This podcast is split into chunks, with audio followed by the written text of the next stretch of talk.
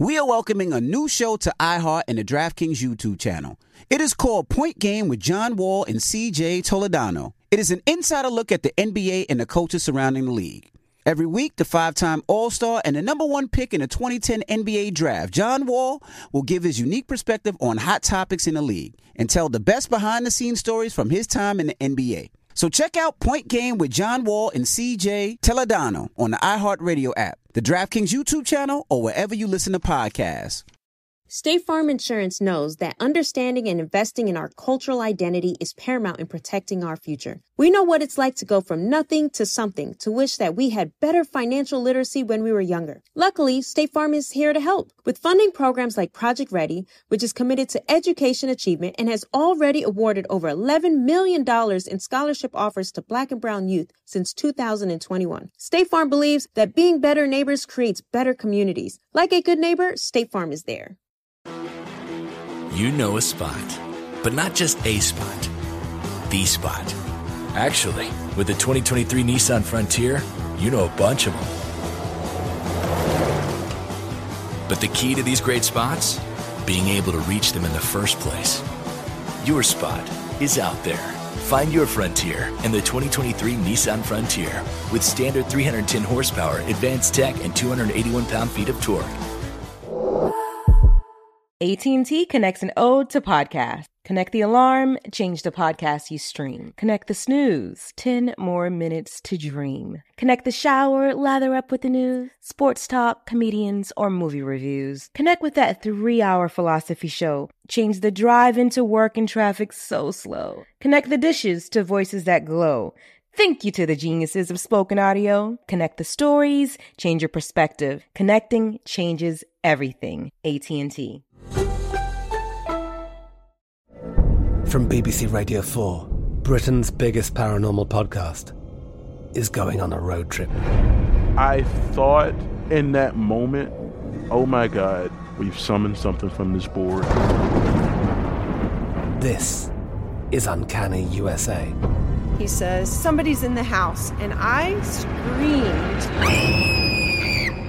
Listen to Uncanny USA wherever you get your BBC podcasts, if you dare.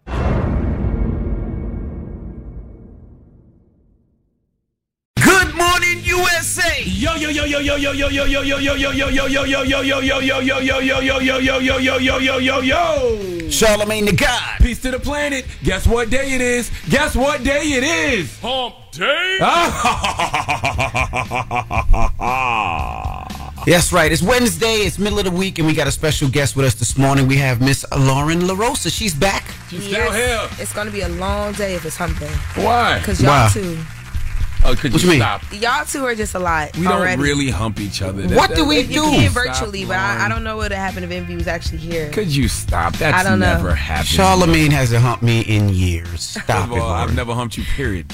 Yes, you did. Stop. I'm not. Yes, that's I not think you true. did. That's no, not true. I, That's not I- true. I definitely It's think why, you it's why you know even did. when you when you try to show other men that you love them and value them and appreciate them, you know they take advantage of your kindness. Like you think a hug, you know what I'm saying, is a hump or a hunch. All right, Bro. we ain't never did none of that. It wasn't. You grabbed me from the back and held me. What is never, that? That never happened. That Okay. never happened. And if, All right. it, if it did, it was consoling for something. I'm sure. See? but it never happened. I don't even think it happened. Okay. Okay. And you had All right. fun last night, Lauren. You went out with the family. Oh my God, I did. We had a lot of fun. City Island was popping. No. Oh, you stupid. We didn't go there. We went to Charm Bar and Restaurant in um, Brooklyn, across from the Barclay. What's the chef's name? I don't remember the chef's name. Oh, my But the gosh. food was amazing though. Like Yeah, the food one was job. So good. I know. Charm Bar in Brooklyn. So if people go to the Barclays, that's the spot they need to check out. when They come definitely New did check out Okay. that bar, that spot. It's black owned. The food is amazing. It's a Caribbean spot, but they have everything. Okay, and I see you got your niece with you. Yes, my niece. My niece. It's her birthday. She's turning nine. Happy born day, Oh, wow. Nine year old niece. She said to me today, "Can I go with you to the breakfast show?" Wow. I was like, "Yeah, sure." Okay. this- You are brave. yeah, this is why she didn't mind Yung Miami's son being that role. I was thinking the I same thing. because you knew you was bringing your niece to an inappropriate environment. no, I was thinking the thought about same that. I was like, they're going. To they already be y'all audience on social is they're a little bit. They're they're a lot. They're gonna drag me today Why? Why? because my niece is here. No. Oh, no, then they'll leave you alone. Breakfast Club mm-hmm. listeners are very passionate. Very are. passionate. That's all. Yes. They are. I Drop on the appreciate clues the about love. for all our listeners. They've been on you. Yes, good in good in like they just they're very vocal. I'm not used to that. The team, the TMZ audience, like they would come and find you, but only if you pissed them off. Gotcha. So when I would piss people off, which happened a lot, they would come and find me. But your you guys' audience is so locked in, ain't no switching up. I'm, Yeah. I don't think I'm like I, I wasn't used to it. Like everything is just going crazy. Well, you just gotta remember, yeah, you got to remember you're never as good as they say you are, and you're never as bad as they say you are. Great. And I also remember the rule of ten. The rule of ten is three people gonna like it, three people not gonna like it, and four people not even gonna give a damn. Mm-hmm. That's, Gotcha. That's life. Gotcha. But that's also why we call it the Breakfast Club because we invite everybody in. So everybody is a part of the club. So good morning to everybody out there. I'm out in LA, still dealing with uh, cancellation of flights. I was supposed to be back uh, last night, but my flight was canceled. So I'm still here. The weather was bad yesterday here. That's what they said. Yes. said the weather was stormy. was very bad. Mm-hmm. I was out. Uh, I'm out in LA uh, doing something special with Ford. So salute to everybody that works at Ford. Can't wait for I you to see you what we're I doing. I saw you, uh, you and T Pain together. Yeah, man, T Pain. You know, T Pain really is a, a drifter when it comes to the cars. So, you know, he has his own team and he, he races. He he actually learned about drifting when he was in uh, Abu Dhabi. So it's something that he he loves. That's his release. That's I That's have no his idea what drifting is. It sounds it's very where fast the cars and furious. go like yeah, like where very like, fast and furious. Very You know? fast and furious. The I don't know what that spinning is you of the- doing. I, I can't describe it. It's like Ghost Ride the Whip. Oh, okay. It's not Ghost Ride the Whip. That's Like they are is. still in the car. They just do it where they skidding around a track and they Oh, actually can control the skidding. yeah, that's, that looks too dangerous for me. I don't have no desire. Oh, that's why I was wearing a helmet, sir. Yeah. Wait, you did that? Yeah, Wow. he taught me. He taught me how to do it. You- Well, they'll show later on, He but taught it, you it how was to ride, bitch. You was right. I'm sorry, niece. You was riding shotgun. You, he he taught you how to do it. You wasn't driving the damn car. I did. There was a You yeah, I didn't. saw He, the video. you only seen a little clip. I, wanna he actually taught me how to do it. Oh, okay. You want me to send it to you? Yes, I'd No. like to see that. No. There's well, let's get the show that's- cracking. Ak and Barak will be joining us this morning. Oh, those are my guys, man. Um, you know they do uh the the, the, post fights and the pre fights on the Zone Network, the Boxing Network, and they got a boxing show on Sirius uh, Satellite Radio. So we're gonna talk about the fight a little bit that's happening this weekend. All right. All right when Errol we come back, Spence, test, Terence Crawford, mega yeah, fight. is- it's going to be one of the biggest fights of the, uh, of the, Ever. the last 10 years. yes, twenty. But I'd we'll discuss 20. with them. All right. When we come back, Tezlyn and Figaro will be joining us for front page news. So don't move. It's the Breakfast Club on BET. Hey, everybody, it's DJ Envy, Charlemagne the God. We are the Breakfast Club. Let's get in some front page news. All right, now let's jump right into Joe Biden. Now, what's going on with Joe Biden now, Tez? Good morning, by the way. Good morning, uh, DJ Envy, and good morning, beautiful. How are you? Good morning. I, when you say it now, I don't know if you're talking to me or Charlemagne. It's always Right, me. both of you, honey. I gotta, I gotta make sure I'm, I'm being fair Yes. about it. Oh, just just leave me out. Okay. yeah. You. Good morning. Good morning. Well, pro reparation activists say that President Biden is taking black voters for granted and losing their support by remaining silent and not backing reparations for black Americans as a way to make amends for slavery and racism. Now, Biden is facing increased pressure to use his authority to either support legislation or enact proposals that would advance efforts to give out reparations, especially as the campaign for cities and states uh, put put themselves in position to pay reparations at a more local level. Uh, as we know, that is continue that is uh, gaining momentum all over the country. Now, several Democrats in Congress have backed a bill establishing a commission to study and develop reparations, but the White House has previously previously indicated uh, that he does support the study, but has done nothing to actually make it happen uh, to create a commission. Uh, as I mentioned a, a little moment ago, at the state level, New York and California are the only states that have passed bills to formally create a commission to support reparations. So I, I just want to kind of throw it out here, guys. You know, we've seen this movement uh, continue to get louder and louder and louder, Charlemagne. And I think, you know, folks think that they're just, they're going to sit down and be quiet. And that's just not the case. Uh, they don't give a damn if uh, Democrats are running, if it's an open primary, a closed primary. They could care less if you say, well, you're helping Trump. This movement is continuing to get louder and louder, and ignoring it is not a good thing. What are your thoughts? Oh, you know, I'm no fan of uh, Joe Biden or his administration, but I wonder if uh, I wonder if Joe is is really blowing off black voters, or is Joe not doing what they want in regards to reparations? Because what I mean by that is, there's a lot of people, you know, who point to different things that they say Joe Biden has done for black people. I don't know if it's strictly for black people, but things that have assisted black people, but people may not care about any of those things because uh, their their their their questions about reparations aren't being answered. What do you think? I think. Well, first, I, I feel like before the reparations conversation, didn't we? A lot of people gave up on Biden way before that. So I think that this is just like another another trigger point. Yeah, I don't think That- we were ever on Biden. We yeah, just, I, I don't think. I we mean, just had no choice. yeah, I, I feel like we didn't have a choice, but I also think it's so sad to say, in my opinion. I know like a lot of conversations I had once the Biden administration got elected, people now feel like there's there's no point in voting anymore, and that was before reparations conversation. But we've been having this feel let conversation. down. Yeah, People but definitely feel let I don't down. think They- that it's they feel like, specifically yeah. Biden. I think it's politicians in general, Yeah, like from this, yeah, Yeah, from the the, system, local level to you know the federal level. But I don't, I, I don't see the reparations thing happening. So I don't know why we're caught up on it. I don't. I don't well, I mean, it's happen. happening now. Well, well, just, just to be fair about it, it's happening now. You know, it happened in. Now people have disagreements on what reparations should be. Should it be cash? Should it be land? Should it be funding and education? Um, but to say it's not happening, uh, it's happening now in San Francisco. They were a city that funded policy uh, to uh, help local black residents. Uh, Chicago also became the first U.S. city uh, to fund a reparations package, giving money to people that qualify for home repairs, uh, property down payments, and so forth. And California just established a task force. So it is happening at the local and state level. How it happens uh, is, you know, there's still debate about that, uh, but it's happening. And so uh, the federal government cannot just continue just to ignore it. And again, people that support reparations, uh, they've been talking about this for over 50 years, but there's a new movement uh, that got really active and, and loud, I would say, uh, in 2015, 14, 16, and so on. Uh, they got really aggressive and brought their conversation to the main stage uh, in the 2016 and 2020 election. And so it's not going anywhere. Yeah, I think the federal government will continue to ignore it until they can sh- they can show how politically it's going to help them win a, a, a national election. So it's time to vote again. Yeah. Yeah.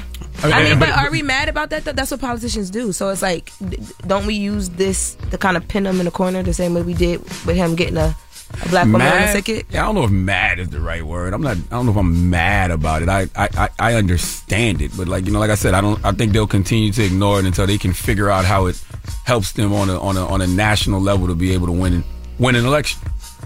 All right. Well, that is front page news. Tezlyn, we'll see you in a couple of minutes. Everybody else, get it off your chest. 800 585 1051. If you need to vent, something's on your mind, you need to vent, whatever it may be. Again, 800 585 1051. Call us up right now. Phone lines are wide open. It's The Breakfast Club. Good morning. The Breakfast Club. This is your time to get it off your chest. Keep calling. 800 585 1051. We want to hear from you on The Breakfast Club. Hello, who's this? Hey, this is James, man. Good morning, Envy, Miss Lauren, Brother Charlemagne. Good morning, brother. Get it off your chest. Man, man, listen. Biden administration been let a lot of us down when they start talking about this student uh, debt relief thing. They only set us up just to what? Just throw us away again, you know. So I I'm, I wouldn't be surprised at nothing they do, bro. For real. As far as what? As as far as um, reparations or anything like that, man. You Well, know, he did. because He, he, he did erase uh, 130 million in student loans for 7,400 borrowers. I read that yesterday.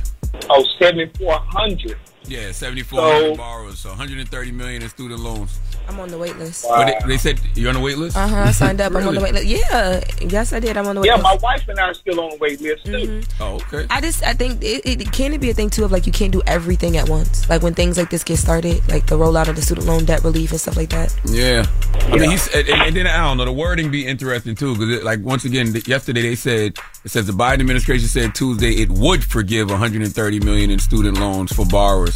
I, Does that mean it's done? I, yeah, I gotta see it done. You know what I mean? I'll tell y'all right now, Nelnet is still emailing me, so mine, mine ain't forgiven. Hello, who's this? Gloria. Hey, Gloria, get it off your chest. Uh, yes. Um, I like to shout out a book. What's the and book, it is Gloria? called Yes. And it is called See You at the Station. That must be your book. Uh, uh, I wish. No, it is a, a, a book uh, from a friend. What's the, and what's the um, author's um, name? Around, um, the author is L. M. O'Neill. L. M. O'Neill. Okay, meet me yes, at the it's a very good book. What's it about? Uh, it's about a boy named Timmy, and it it is about his struggles between good and evil. Okay, I, I love that you supporting your friend. I hope your friend didn't pay you to do this because you know you're not really good at Uh, marketing. Yeah, you're not selling it too I'm well, mama. sold on the book. You know, Yeah, you're not I'm- selling it well. You're raising awareness, though. You are. Well, um, I'm doing my best. That's right, Gloria. You- Okay, that's all right. right. You That's are. all you can do. That's all you could do. I looked Well, it thank up, you, though. mama. You looked We it up? appreciate you Yes. for checking in. Thank you very much. How much is I it would. Twelve ninety nine. on Amazon? Barnes and Noble. Amazon. It is. Does it say two ninety nine? No way. Oh boy. The Kindle is two ninety nine. Uh, paperback is twelve ninety nine. Okay, Okay. might check right. that out. I'm always looking for a good read. Uh, and also, I, I think they read that there was a study that said that most people pay off their student loans when they're like 40 years old. I don't plan on. Uh, never mind. I don't know if I can say that on the radio. What you mean? You say you don't plan on sp- paying them off ever? That's not true. You get the bag, you gonna do it.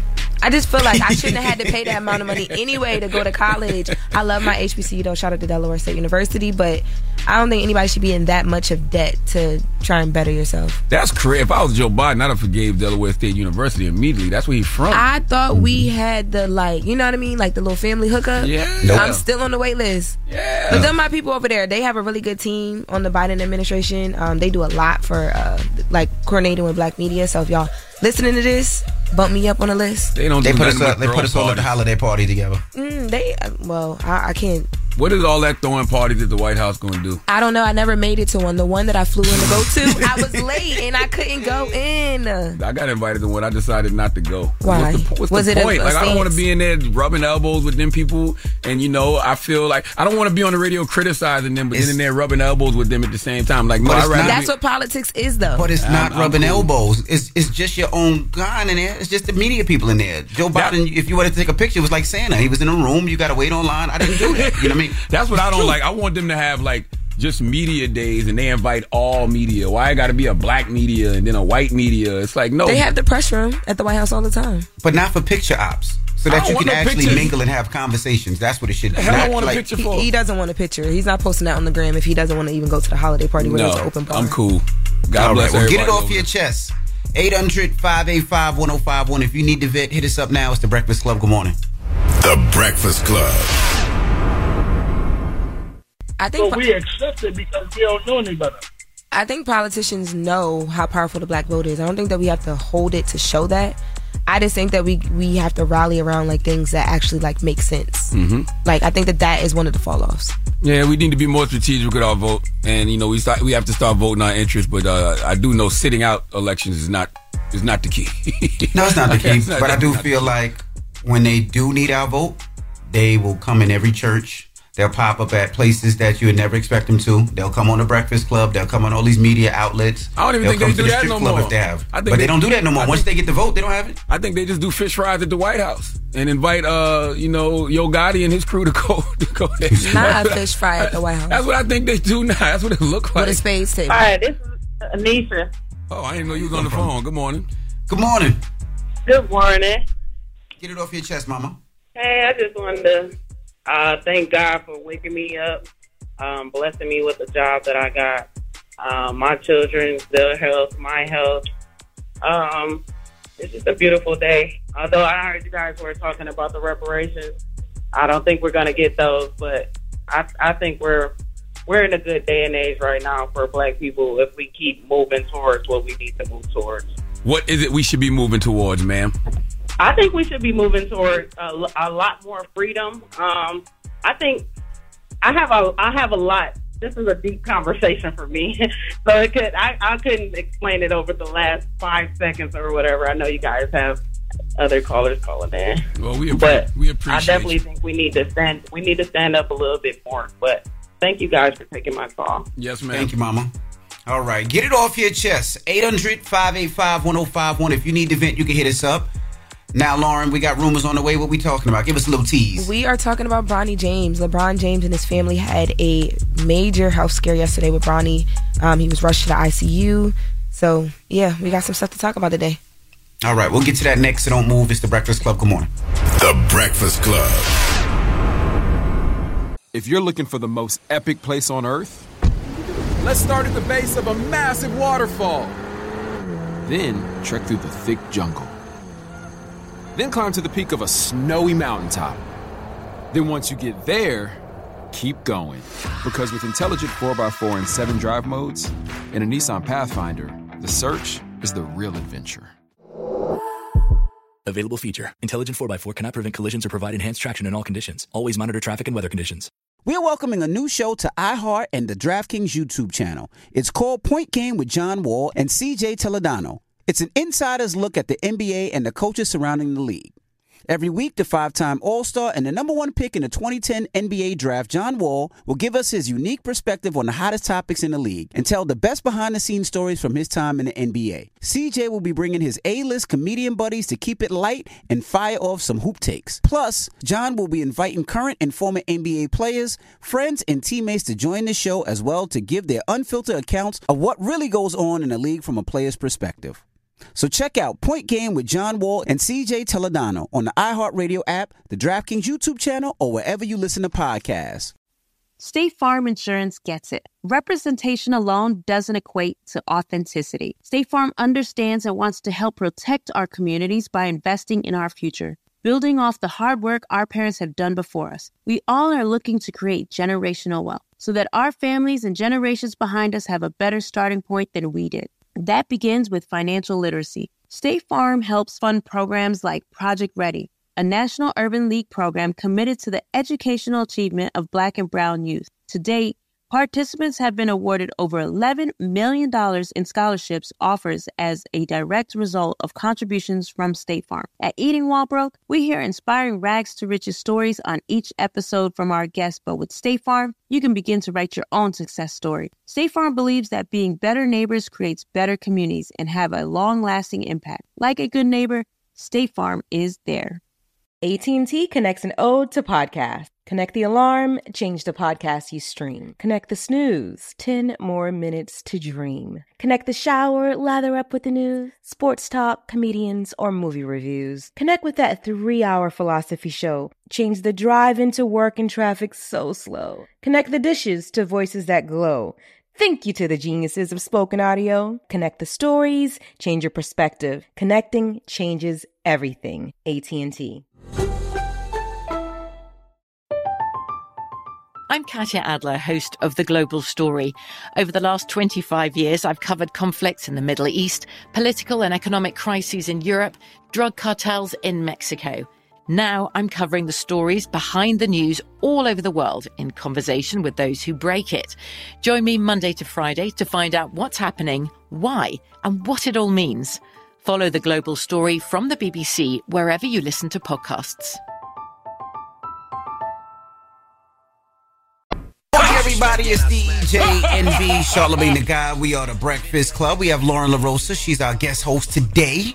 She got her And nine to year the old niece in here, knowing that this room is not appropriate for a nine year old. My niece just said to me she she's changing her room aesthetic for her I, I did hear her say Wow. that. It, it, It caught me off. I said aesthetic. Where'd you learn that at? So Lauren gave her twenty dollars in ones too to throw in this room today. Jesus Christ! I mean, who's she gonna throw it at? I have no idea. Who. I saw. I've seen videos of you. I, I guess you were trying to twerk. You've never seen that young Delaware. I did. Okay, that's never happened. That's not true. No, it's He not drops true. it to the floor. He doesn't twerk. He drops it to the oh, floor. Oh, okay, he drops okay. it low. my That's bad. different. My That's bad. different. Let me That's put some respect on your name and your, and your No, mega knees. Put some respect on my knees. There yeah, you the go. mega knees. There I you got go. you. I got you. All right. Well, let's get to the rumors. Let's go. Lauren LaRosa. So I've been here for a little bit. I've been here for a minute. Made it. This is the rumor report I think a lot of people will recognize the voice and the name. on the Breakfast Club. Lauren came in hot. You know, Didn't she, I, right? I came in telling the truth. The Lauren came in hot always gets me. Um, so look, LeBron James and his family, they have a lot going on right now. Uh, Bronny James was hospitalized yesterday for cardiac arrest. Um, so he was at USC practicing. Um, and at some point during that practice, um, he felt unconscious. Um, there was a police call that came in that there was um, a young male un, uh, unconscious that needed to be transported to the hospital. They transported him to ICU. Um, now there are some updates to this. He did only spend one day in the ICU.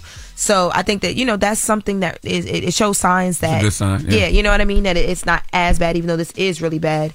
Um, but tests are still being run to determine what was the cause of the cardiac arrest. And I just you know like he's so young. 18. Right. Yes, like I, I know Athletic. LeBron and Savannah are probably like going insane, but you know, there are reports that at this point they're a little bit, you know, relieved and they're optimistic because of things like he was moved out of the ICU after one day, Mhm. and you know, but determining what happened is going to be everything. Worst worst feeling in the world, I'm sure, uh, for, for for any parent. You know what I mean? Because as parents, you know, our job is to protect and our job is to provide. But when things like that happen to our kids and we can't do anything, like you Can't do you know, neither. The only thing you can do is you know leave it up to the doctors. It's in their hands. Right. To, you know, take care of your, your your child. Oh my God, I wouldn't wish But that on something nobody, is, man. Something has changed though, because people are having more and more strokes. Or is it just we're noticing it more? But I, I feel like healthy people are having more and more strokes, and younger people, which is very scary. Well, I mean, we don't even really know what caused his Yeah, heart I to don't know stop. what the issue is. You know what I mean? So, like, do we, I, we we don't know what it is. So we don't know if it was because of something that was unhealthy, if it was something sudden because of you know, I don't know, like too much like pressure or whatever he was doing. yeah, the we don't know, but that's what I'm saying. It's scary I've heard- because it, like something like that could just happen. It, it, it- it doesn't have to be, you know, where it, it develops uh, uh, after a certain amount of time. It could just happen. Yeah, you know, it's sad though. I, I mean, I, you know, growing up, I've definitely had, you know, uh, friends who, you know, had kids who were like 16, 17. One in particular, I'm thinking about just out jogging and, you know, had a cardiac arrest and died, you know, Wow. so, so, so things like that do happen, you know. I don't hear Can you guys imagine? You get the phone call, you hear cardiac No. arrest, unconscious, Mm-mm. and you know what I mean? Like, I, just, wha- I do ooh. not want that call as a parent. not at all. And I can't imagine it. At well, all. sending some prayers out for Bronny, LeBron, Absolutely. Savannah, The whole James family, you know what I mean? absolutely. Yeah, absolutely. Um, and then next we're gonna move down to Atlanta. Usher. Uh, so you guys remember Usher caused all that trouble with Keke Palmer. He's been And- doing it for years. Yeah. That's not his first rodeo. You sound upset. You haven't even made it to the Usher show yet. Why are you upset? I'm just, just listening to the story.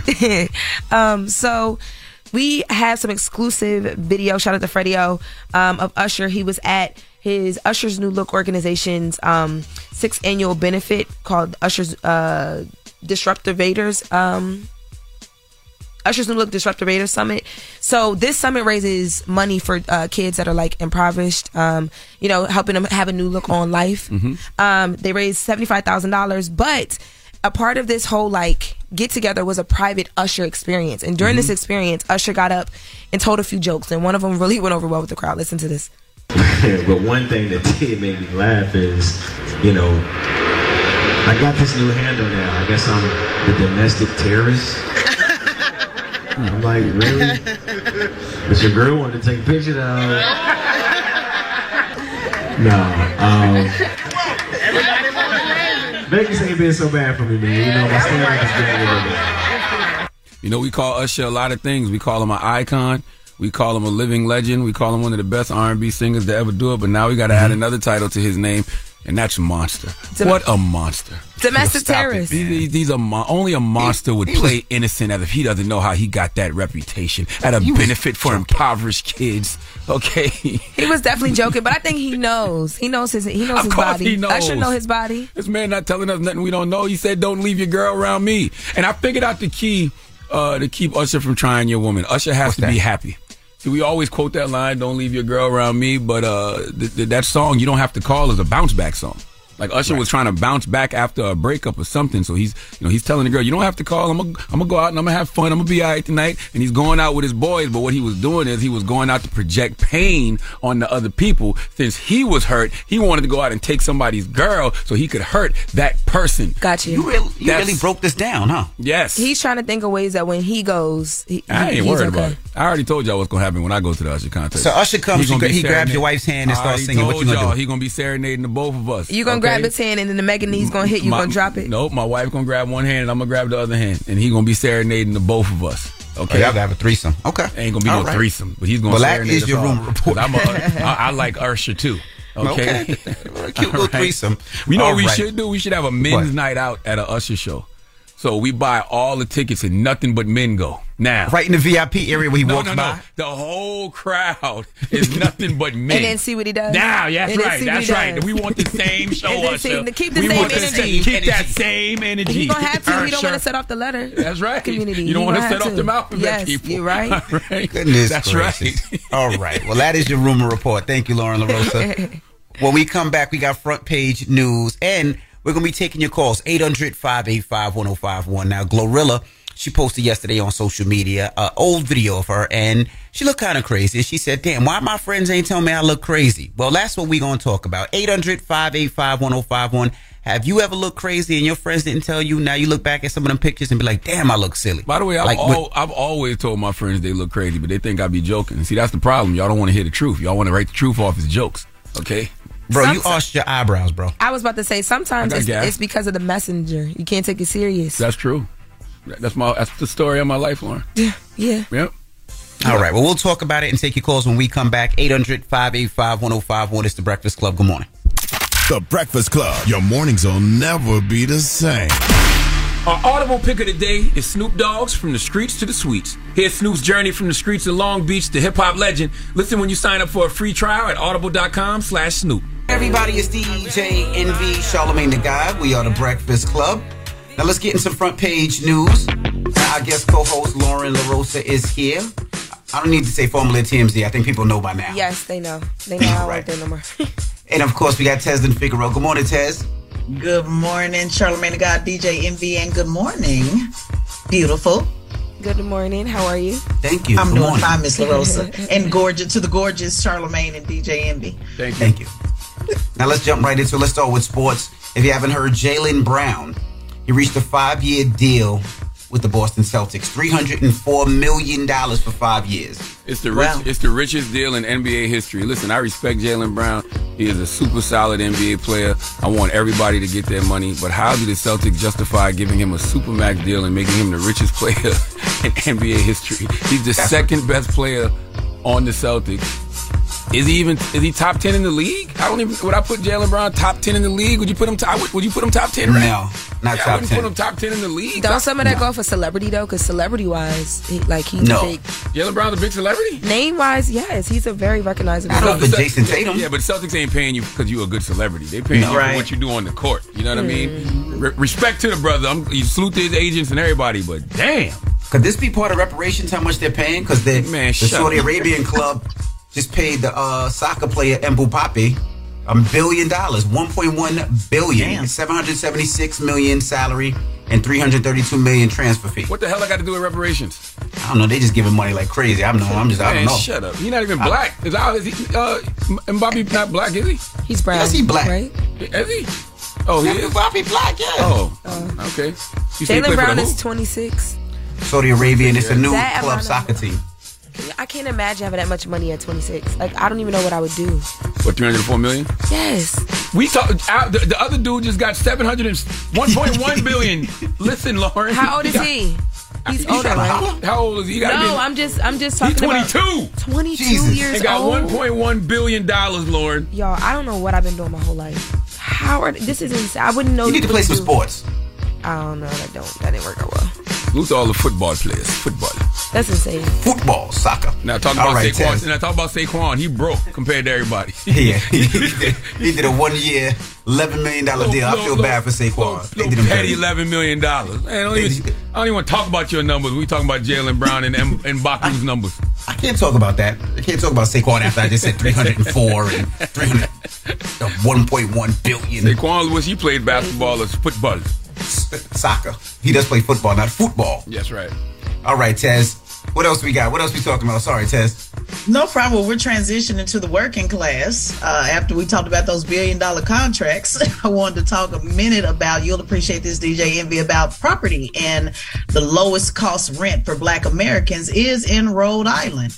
Uh, now, this finding is based upon the rent to income ratio. Certainly, people that don't have a billion dollars. Uh, they wanted to figure out who has the most, you know, where can you live uh, that's the most affordable. Now, rent to debt ratio, for those who don't know, is your gross monthly income a tenant pays to pay the rent compared to what you have to pay out in in, in simple terms. Now, the average uh, resident in Rhode Island spends about $1,066 a month on rent, which is about 20% of their gross monthly income. Now, it's followed by San Antonio, Texas, Hartford, Connecticut, Indianapolis, and Atlanta as the five most affordable rent cities for Black Americans. Now, high prices combined with rising mortgage rates have priced many would be buyers out of the market. That means many more Americans are renting and renting for longer periods of time. Now, the increased demand for rental units has caused the prices to go up as well. So just wanted to give you a couple of tips on how to make your rent more affordable. Number one, negotiate with the landlord when it's time to renew the lease, as the landlord wants to keep good renters. Uh, so giving tenants possible leverage, which that gives tenants possible leverage. So see how that works out. Two, you can sign a longer lease if your landlord uh, allows that for a 1.5 year or two year lease. See if that works. Um, if you decide to move, wait until the fall or winter uh, because the demand is lower than the summer. Also, refer friends. Some apartment complexes offer a cash bonus for that. Or you can relocate. Uh, living downtown in uh, those areas costs a little bit more, so live out a little bit further. Uh, you can also downgrade to a smaller unit or find a roommate to split the costs. I've never heard that you can negotiate with your landlord. Yeah, of course you can. I've mm-hmm. never heard Of course you can. Yeah, do it all the time. That's the first thing you should do. You, if somebody says rent is fifteen hundred, you know you can say I'll I'll pay thirteen hundred or fourteen hundred. Nine times out of ten, if they'll they'll look to negotiate if they can't find somebody. You can do that when you rent a house, though, right? Not necessarily when you like rent an apartment or something, right? You do any rent apartment as well. Really? Yeah. Yeah, I know. You can right? always ask. The answer, you know, may or may not be no. They also tell you to uh, to Google apartments or you know look to see what what's competitive in your area. So if you're able to say, you know, I can move across the street for twenty five dollars less, fifty dollars less. They may give you some leverage. It, it doesn't hurt to ask. Yeah, I'm with I'm with Lauren. I never been able to negotiate a price. I, I've I've asked them to stall me out. Stall me out, man. You know what I'm saying? I'm gonna be late this month. You know what I mean? Give me a couple extra days. You know? Nah, my daughter stays in the building in the city. We negotiated that. For anybody that stays at any of my properties, people negotiate that. And like you said, if somebody's a good tenant, you'd rather keep that good tenant in there at a lower rate than a new tenant in there that's gonna f up your Yeah. property. Yeah. That's right. And the cost of getting somebody else in and switching all that, I'd much rather just Repainting and fixing up the house. Yeah, sometimes it just makes sense to have a good tenant. Keep a good tenant. Y'all might be on to something. I gotta make some calls. Yeah, because you unemployed, Lauren. So you gonna have to. LA rent is so crazy. Yeah, you an entrepreneur now. Oh my god. You gonna have to tell him like, look, I just recently walked away from my job. I, I don't want to tell my landlord though. They're gonna be like, wait, so can you afford to live here? I'm an entrepreneur now. I can't afford to live here, but not at the rate I was paying. Listen, if I say entrepreneur to my white landlords, they probably feel like, let me just give it to her for reparations. So maybe that might work. Maybe. Try. All right. Well, well, that is front page news, Charlemagne. And listen, make sure you subscribe to the Straight Shot No Chaser podcast with Tezlyn Figaro on the Black Effect iHeartRadio podcast network and follow Tez on all social media platforms at Tezlyn Figaro. All right. Now, when we come back, 800 585 1051, Glorilla posted a video of herself in high school. And she said, Why my friends used to let me look like this in high school? Then they had the nerve to be messy on top of it. So we're asking, when you look back at some of your pictures, some of your videos, did your friends have you looking crazy in high school as well? And the reason I said that is there is a picture of Charlemagne out there, and I'm sure you can find it. And his eyebrows are arched like he's a Latino.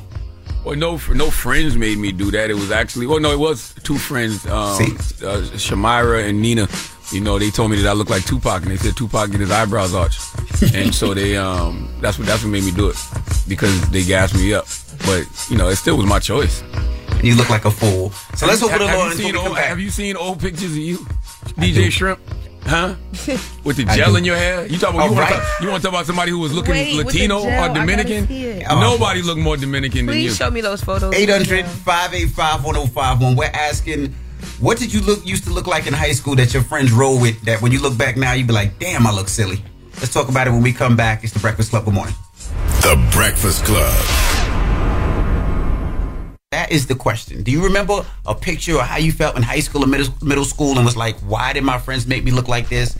I remember seeing this picture of Charlemagne where he arched his eyebrows and he looked like The Rock. You know how The Rock's eyebrows go up like that? That's what it looked like to me. Well, I got gassed up, you know what I'm saying, too. And I wasn't even in high school then. I was actually doing uh, telemarketing. I used to be the guy that would call your house and try to sell you 12 CDs for a penny, working, uh, what was that, BMG Publishing or whatever it was I remember them. Yeah, and so uh, two two two women I worked with, uh, Nina and, and Shamira, they they gassed me up. Shanira, Nina and Shanira, because they told me I look like Tupac, and they said Tupac gets his eyebrows arched. Did you move your hat back just now so we could see that they're no longer arched? Well, yeah, they're not arched. I have amazing eyebrows. Come on, come on, Lauren. No, they are there. Amazing. I was looking. The bone is said there. they're there. It's, They're there. So, so I never had to arch them, and, and you know, but Okay, I I never had. I didn't. I did, but I did because they gassed me up to do it. That's all. Now, By what the way, about true you- story. The other day, I was walking into the drugstore, and this white dude, a young white dude, was driving a Chrysler 500, and he slammed on brakes, and he goes, "Yo, aren't you famous?" I go, "No," and he goes, "You look like that one guy," and I go, "Who? Charlemagne?" He goes, "No, Tupac." That let me know how slow people Yo, are. shut that, up, I- man. I- Yo, that shut was up. on Yo, shut Monday. up. Because- Shut up. I That's a lie. promise. I don't even want to That's a promise to God because God knows. God was Now there. you thought Tupac was walking in. You said CVS. Exactly. That's my point. What People the- are slow, Lauren. Lauren, it's Yes. a lie. I Let me ask you a question, Charlemagne. You also put Queensbridge on the side of your hair. QBC. I was a fan of QB. I was a fan of Queensbridge music. I was a fan of, and that's what the, the where I used to, you know, hustle at and hang at. That's what we used to call it. We used to call it Queensbridge. But that's that was for a reason though. That's because you know the the road was actually called. Uh, I think it was was it Queen Esther Lane, something like that. So we was just. It was just slang, but we were fans of the we were fans of the Queensbridge music. I'm glad you made it out of that era. Yes, that was a time. absolutely. seems So like am I. you- A hundred percent. What about you, Lauren? Yeah, I mean, yeah, we used to do, we used to do, um, like we would do double uh, collar shirts, like the Aeropostale collar shirts with beads up our arms, everything matching down, eyeshadow with nothing else, no other makeup, just eyeshadow on your face. Yeah. It was bad. In high school, nobody knows what they doing for real. We all look crazy in high school. Leg warmers. Oh my god. There's leg nothing wrong with a flat top. With you, you had gel in your flat top, and you had it curly because you wanted to be a member of the barge. I need to see this. There's not. That doesn't exist. Let's go to the phone No, and, and I also want to say too, Envy out here like he wasn't Dominican. You know what I'm saying? Envy had a Honda with mad speakers in the trunks. I did. You know what I'm saying? He used to wear red, blue, and white. you know what I mean? He had a Puerto Rican flag. I did not You know have what I'm Puerto saying? flag. He had the gel in his hair, Did he wear and the he had the beads? Arched eyebrows. He had the, The beads. Oh, my God. The white jeans with the Giants jersey. But you want to talk about us looking crazy? Like you're not even Dominican, Latino, nothing. I can't. Well, you are though. I'm not going to sit here and act like you're not. Ah, let's go to the phone lines. Hello, who's this? Yo, this is heavy. What's going on? Heavy eight four three. I hear that Geechee on You you. already know. You already know. What's happening? I'm gonna be down there tomorrow, man, for the Low Country uh, Mental Health Conference. I Conference, know, man. I know, I know. I, I'm sad I can't get to it, but you know, appreciate you putting on for the city in usual fashion. Yes, sir. Yes, sir. Talk to us though. What what, what you was doing in high school that had you looking crazy? I actually had Leonard McKelvey disease. My skin was real screwed up. I had like a, a raccoon and the body of like a, a a swollen possum. Okay. And I was also, I mean, you know, you had that influence thing where everybody in the South was wearing big tees and baggy pants. Yes, sir. And then I went to my New York phase while I was wearing Timberlands in the middle of the uh in the middle of the summer at the beach. Looking With stupid. a necktie and sweaters. Yeah, looking real dumb. And jean shorts, Real denim shorts. Yeah, Did you do the all- bandana all out the that. back of the shorts? Nah, I wasn't. I wasn't. I didn't want to be gang affiliated because I played sports and I didn't want them problems. And you know, gangsters is real. When I went to college, I didn't want no part of them problems. Man, that But, boy, yeah, the, I- hey, that boy, the men phase was stupid, uh, wasn't it? But I listened. But I listened to you, and I started eating better, going to the doctor. Uh, Got a dermatologist, and once I got over that, looked like the South, looked like New York phase. I finally got my own style and swag or whatever. And I asked my friends, "Yo, why you ain't tell me I look crazy?" They was like, "Well, you know, you were bigger than us."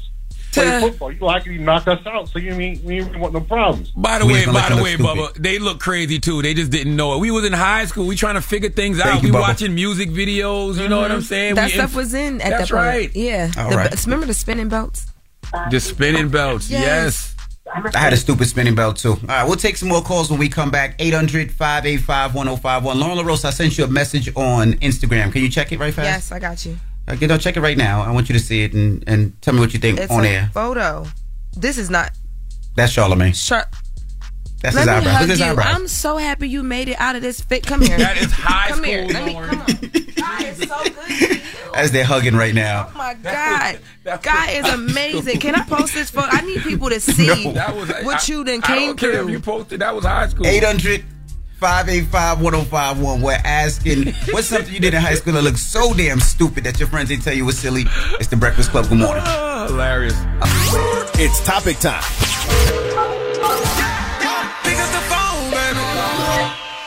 Call 800 585 1051 to join into the discussion with the Breakfast Club. Talk about it.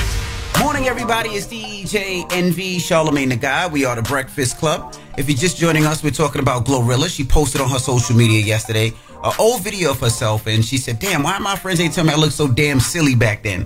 So we're opening up the phone lines and just talking to people and say, "What did you look like that was like? Damn, why didn't my friends tell me? Maybe it was your eyebrows. Maybe it was where your hair was. Maybe it way, was." Uh, I've always I've always told people that they look crazy, but you know nowadays they call that bullying. Okay, The picture I just seen of you, I know why they didn't take you serious when you said it. like I know exactly why them people was like, now there's no way he's serious. Listen, man, I got gassed up. You know what I mean? They gassed me up to arch my eyebrows. Okay, we all make mistakes. I, I, you were very confident in the photo I just saw. I don't think it was gassed up. I think you really believed you was him. I've always been him. Hemington 500. You thought that you were. no, baby. Uh-uh. Well, let's go to the phone lines. Hello, who's this? Hey y'all, it's Danny. How are you? Good morning. Hey y'all, hey, Danny. Good morning.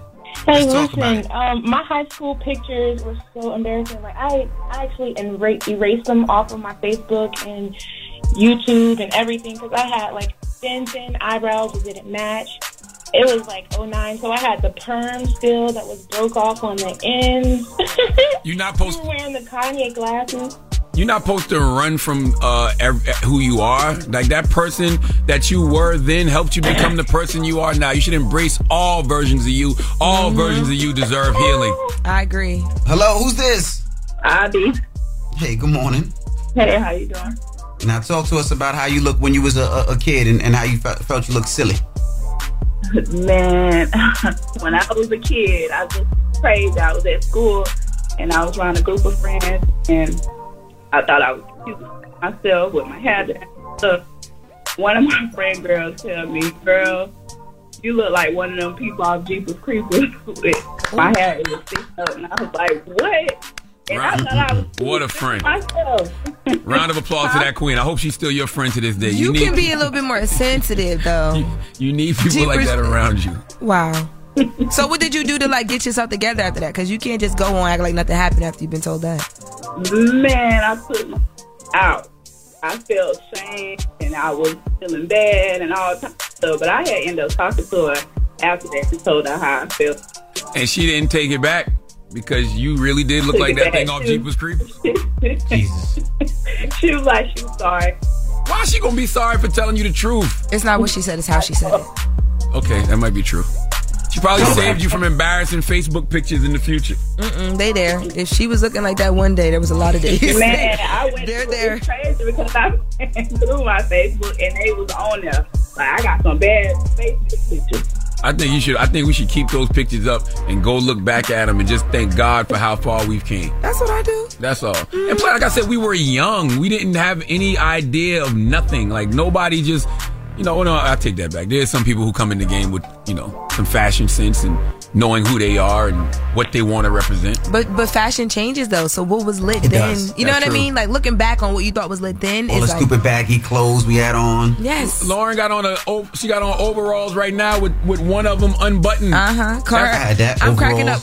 Overalls. All my friends used to, my, my friends always be like, "You dress like the baby because of the overalls," but I think that this is like the baby. fly. See, and when you say you dress like the baby, I look at that and I'm like, yo, that's '90s. Like that's Mhm. that's TLC. so. That's Mary J. Blige. That's Naughty by Nature. Like everybody was doing the overalls in the. I was about to bring some cross colors denim in here today, but I feel like the big You can get it off. I, oh, I'm going to. I got a couple more days.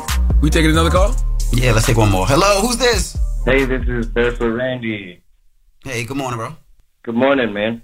So I, I, I look, I used to look crazy in high school, which is normal. I used to look kind of like a normal person back in high school. Played football, did the whole thing. But now I show pictures to my friends. They're like, "That's not you. That's not you. I wouldn't hang out with you." Oh. It's a whole different person. You were a kid. Why are we being so hard on children? Children are supposed to Right. figure it out. Like like we're supposed to be Right. lost and looking crazy back then. Right. Well, then then that you grow into a 32 year old man, and now I'm a dreadlocked reggae singer with a mustache. I look kind of like Johnny Depp with dreadlocks. You know, I'm not as good looking as he is. but Why would you do You that to white? yourself? If you look like Huh? Johnny Depp, You I'm white? assuming. I am white. Yeah. Oh, okay. You say you look like Johnny Depp with dreadlocks and you're a reggae singer. What's the name of your songs? Uh, so I- we just brought out a song yesterday that I wrapped up for y'all. and You cut me out, but it's okay. Uh, it's called "Stick to the Plan." We just put it out yesterday or Monday. Oh, it's the guy that called up Yeah. here rapping. You didn't say you did reggae. You said you do rap. No, no, no. I just rapped because our song that we put out a couple days ago has a rap part in it. Let me But hear your reggae. patois. Let me hear your patois. Oh boy. My patois? Yeah. I don't, you know, I'm not too big on the, you know, hey man, you know, Oh, I that's all you I'm got? a. Oh, Not quite my- Jesus I'm a Christ. white guy, bro. I'm not- That is the most vanilla I love Hey his, Mon I I love his dedication though. He gonna get his songs off on the radio. That He- Hey Mon had no curry in it. no, You know there was I'm no saying? Chet Hanks there at all. It was not giving the Chet Hanks. No jerk, no jerk sauce, nothing. Nothing. Just, just, just Hey Mon. Just, All bad. Oh, All right. Hello, who's this? Morning, Miss Mr. Burt. Hey, what's up, brother? How you doing, man? Good morning, King. Peace, King. Talk to us. Yeah.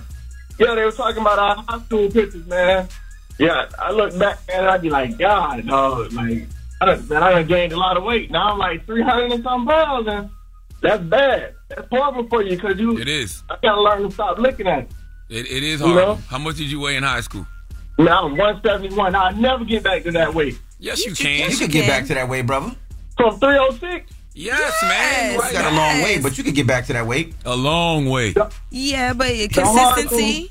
You said what? I'm sorry, say it again. I said with, with some consistency, and the first step is is knowing what you need to do, and you obviously know.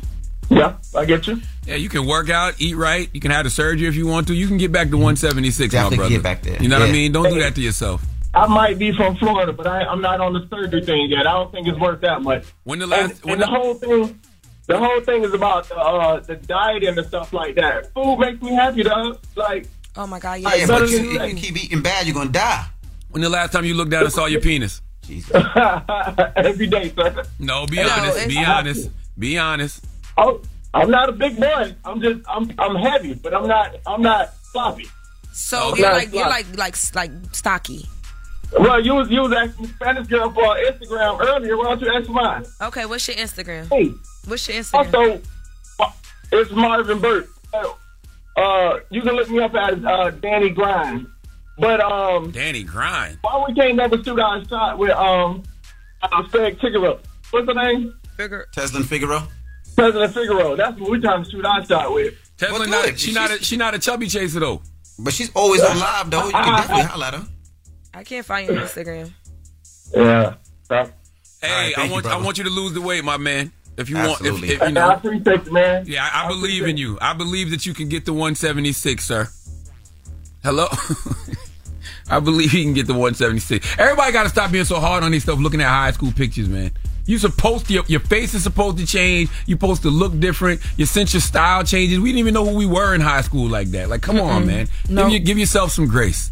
And, and the guy that just called you to stop saying grace before every meal because he has about six or seven of them a day. That's how you get the three something, you know, from 176. Oh 176. my god, I want him to keep praying over his food though. So, so Lauren, if you look at my picture, I just sent you a picture to your DM. Okay. You better send these pictures with some context. you just sending pictures to Lauren DM. like, you know, Envy. See, I look a little Dominican there. Very much so. Is, you are Dominican. I'm is not that Dominican. a checkered bow tie? Let me see. That is the checkered bow tie. Y'all went through. I Some, thought I was fly. Y'all really went through. th- Like, Yeah, that's great R&B phase right there. where were you That's at? all that is. He Look at my mustache. You see my mustache? Yes. He thought he was- Monopoly Man. yeah, he, was- he, he you were definitely Gr- you were very greasy. he wanted to grow up and being B2K. That's what he wanted to do. You do look like a B two a B B two K. No B five. You're giving B five. You B5, look he's like a definitely B giving five B5. member. Oh my yes, god. Yes, you are. You definitely would have got. I Uh, wait to get. To, Puffy All would right. Puffy would have definitely took advantage of you. Yo, shut up, man. oh my god, Playboy. All right, we got You rumors on the way. that bad contract. what we talking about? I hate y'all. Uh, why everyone was upset about this new Netflix uh, doc, a story of women in hip hop, got the people mad. All right, we'll get into that next. It's the Breakfast Club. Good morning. All right, so there we were, cruising through the new open air zoo, when I realized that the park was closing in like 15 minutes. Luckily, we were in my Nissan Rogue. With its powerful VC turbo engine, well, we had time to see all the animals. Whoa! and outrun a few! Drive the Nissan Rogue. We're welcoming a new show to iHeart and the DraftKings YouTube channel. It's called Point Game with John Wall and CJ Toledano. It's an insider's look at the NBA and the coaches surrounding the league. Every week, the five time All Star and the number one pick in the 2010 NBA Draft, John Wall, will give us his unique perspective on the hottest topics in the league and tell the best behind the scenes stories from his time in the NBA. CJ will be bringing his A list comedian buddies to keep it light and fire off some hoop takes. Plus, John will be inviting current and former NBA players, friends, and teammates to join the show as well to give their unfiltered accounts of what really goes on in the league from a player's perspective. So check out Point Game with John Wall and CJ Toledano on the iHeartRadio app, the DraftKings YouTube channel, or wherever you listen to podcasts. State Farm Insurance gets it. Representation alone doesn't equate to authenticity. State Farm understands and wants to help protect our communities by investing in our future. Building off the hard work our parents have done before us, we all are looking to create generational wealth so that our families and generations behind us have a better starting point than we did. That begins with financial literacy. State Farm helps fund programs like Project Ready, a National Urban League program committed to the educational achievement of Black and Brown youth. To date, participants have been awarded over $11 million in scholarships offers as a direct result of contributions from State Farm. At Eating While Broke, we hear inspiring rags to riches stories on each episode from our guests, but with State Farm, you can begin to write your own success story. State Farm believes that being better neighbors creates better communities and have a long-lasting impact. Like a good neighbor, State Farm is there. From BBC Radio 4, Britain's biggest paranormal podcast is going on a road trip. I thought in that moment, oh my God, we've summoned something from this board. This is Uncanny USA. He says, Somebody's in the house, and I screamed. Listen to Uncanny USA wherever you get your BBC podcasts, if you dare.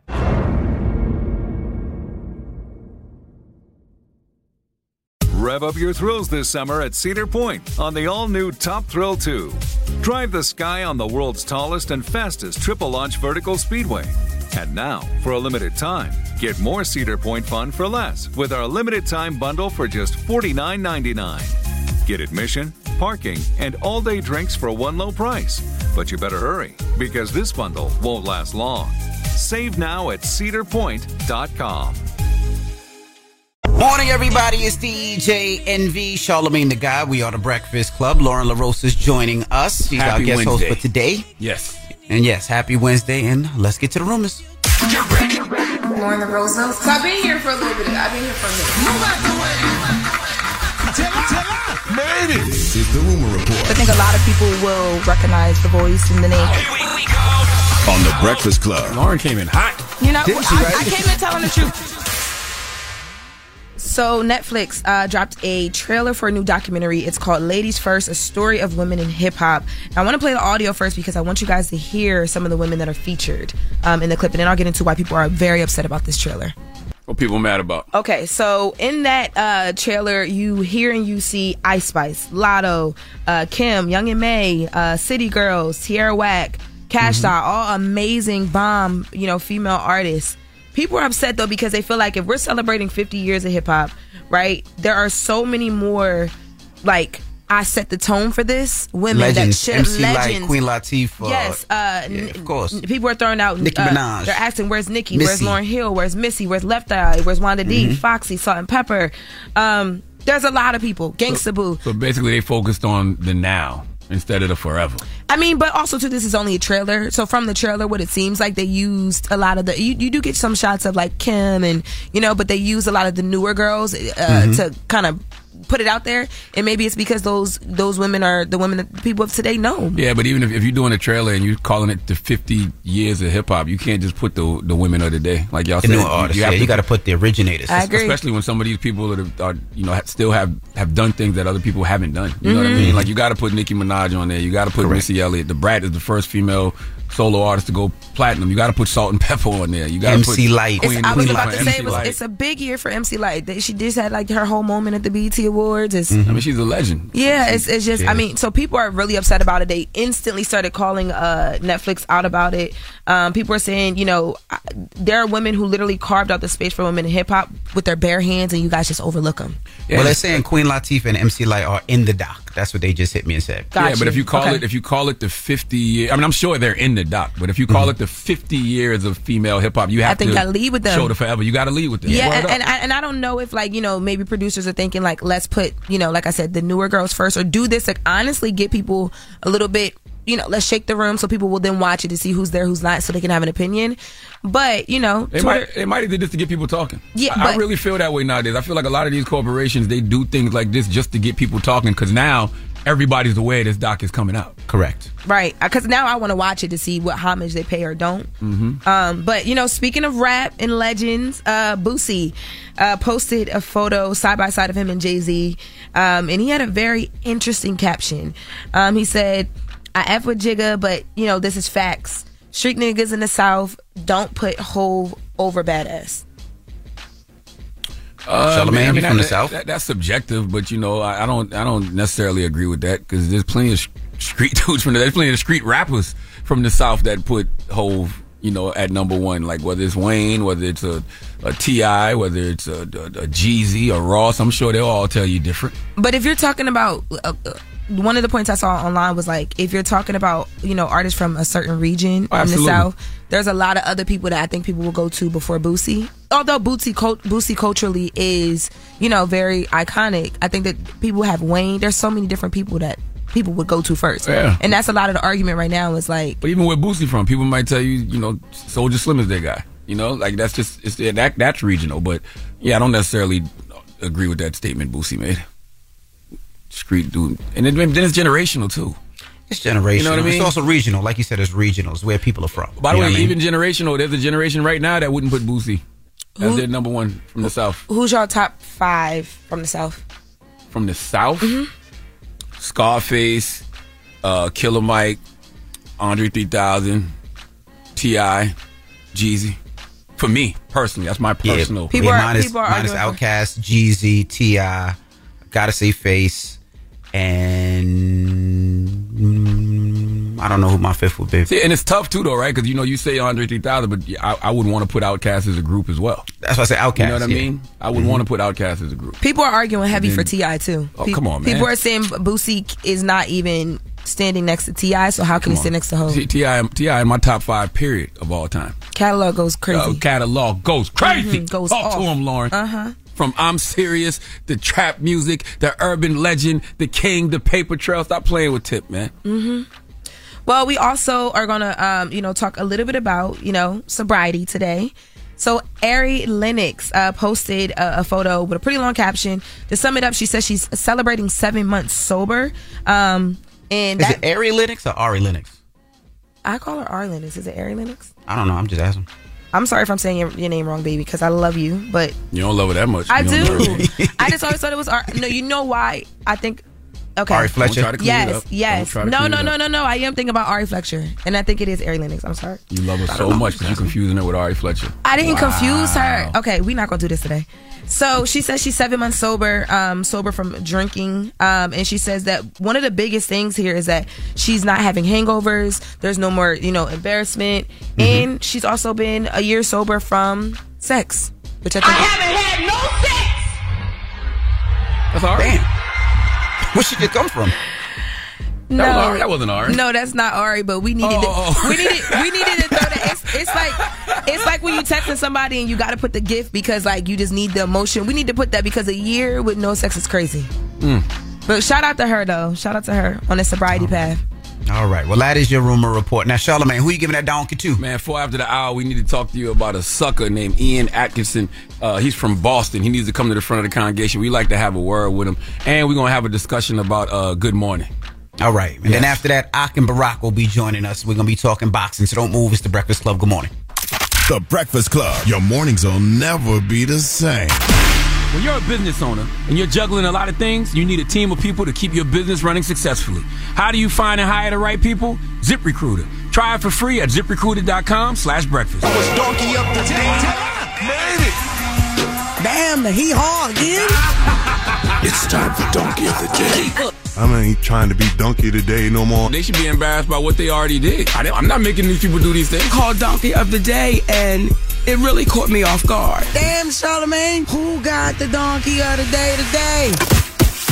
Well, my good sister, just hilarious. Donkey of the day for Wednesday, July 26 goes to a 33 year old Boston man named Ian Atkinson. Ian Atkinson is currently being held without bail in a Boston jail because he is a 100% grade A sucker. All right, he's being charged with assault and battery causing serious bodily injury and assault and battery with a dangerous weapon. The dangerous weapon was a car.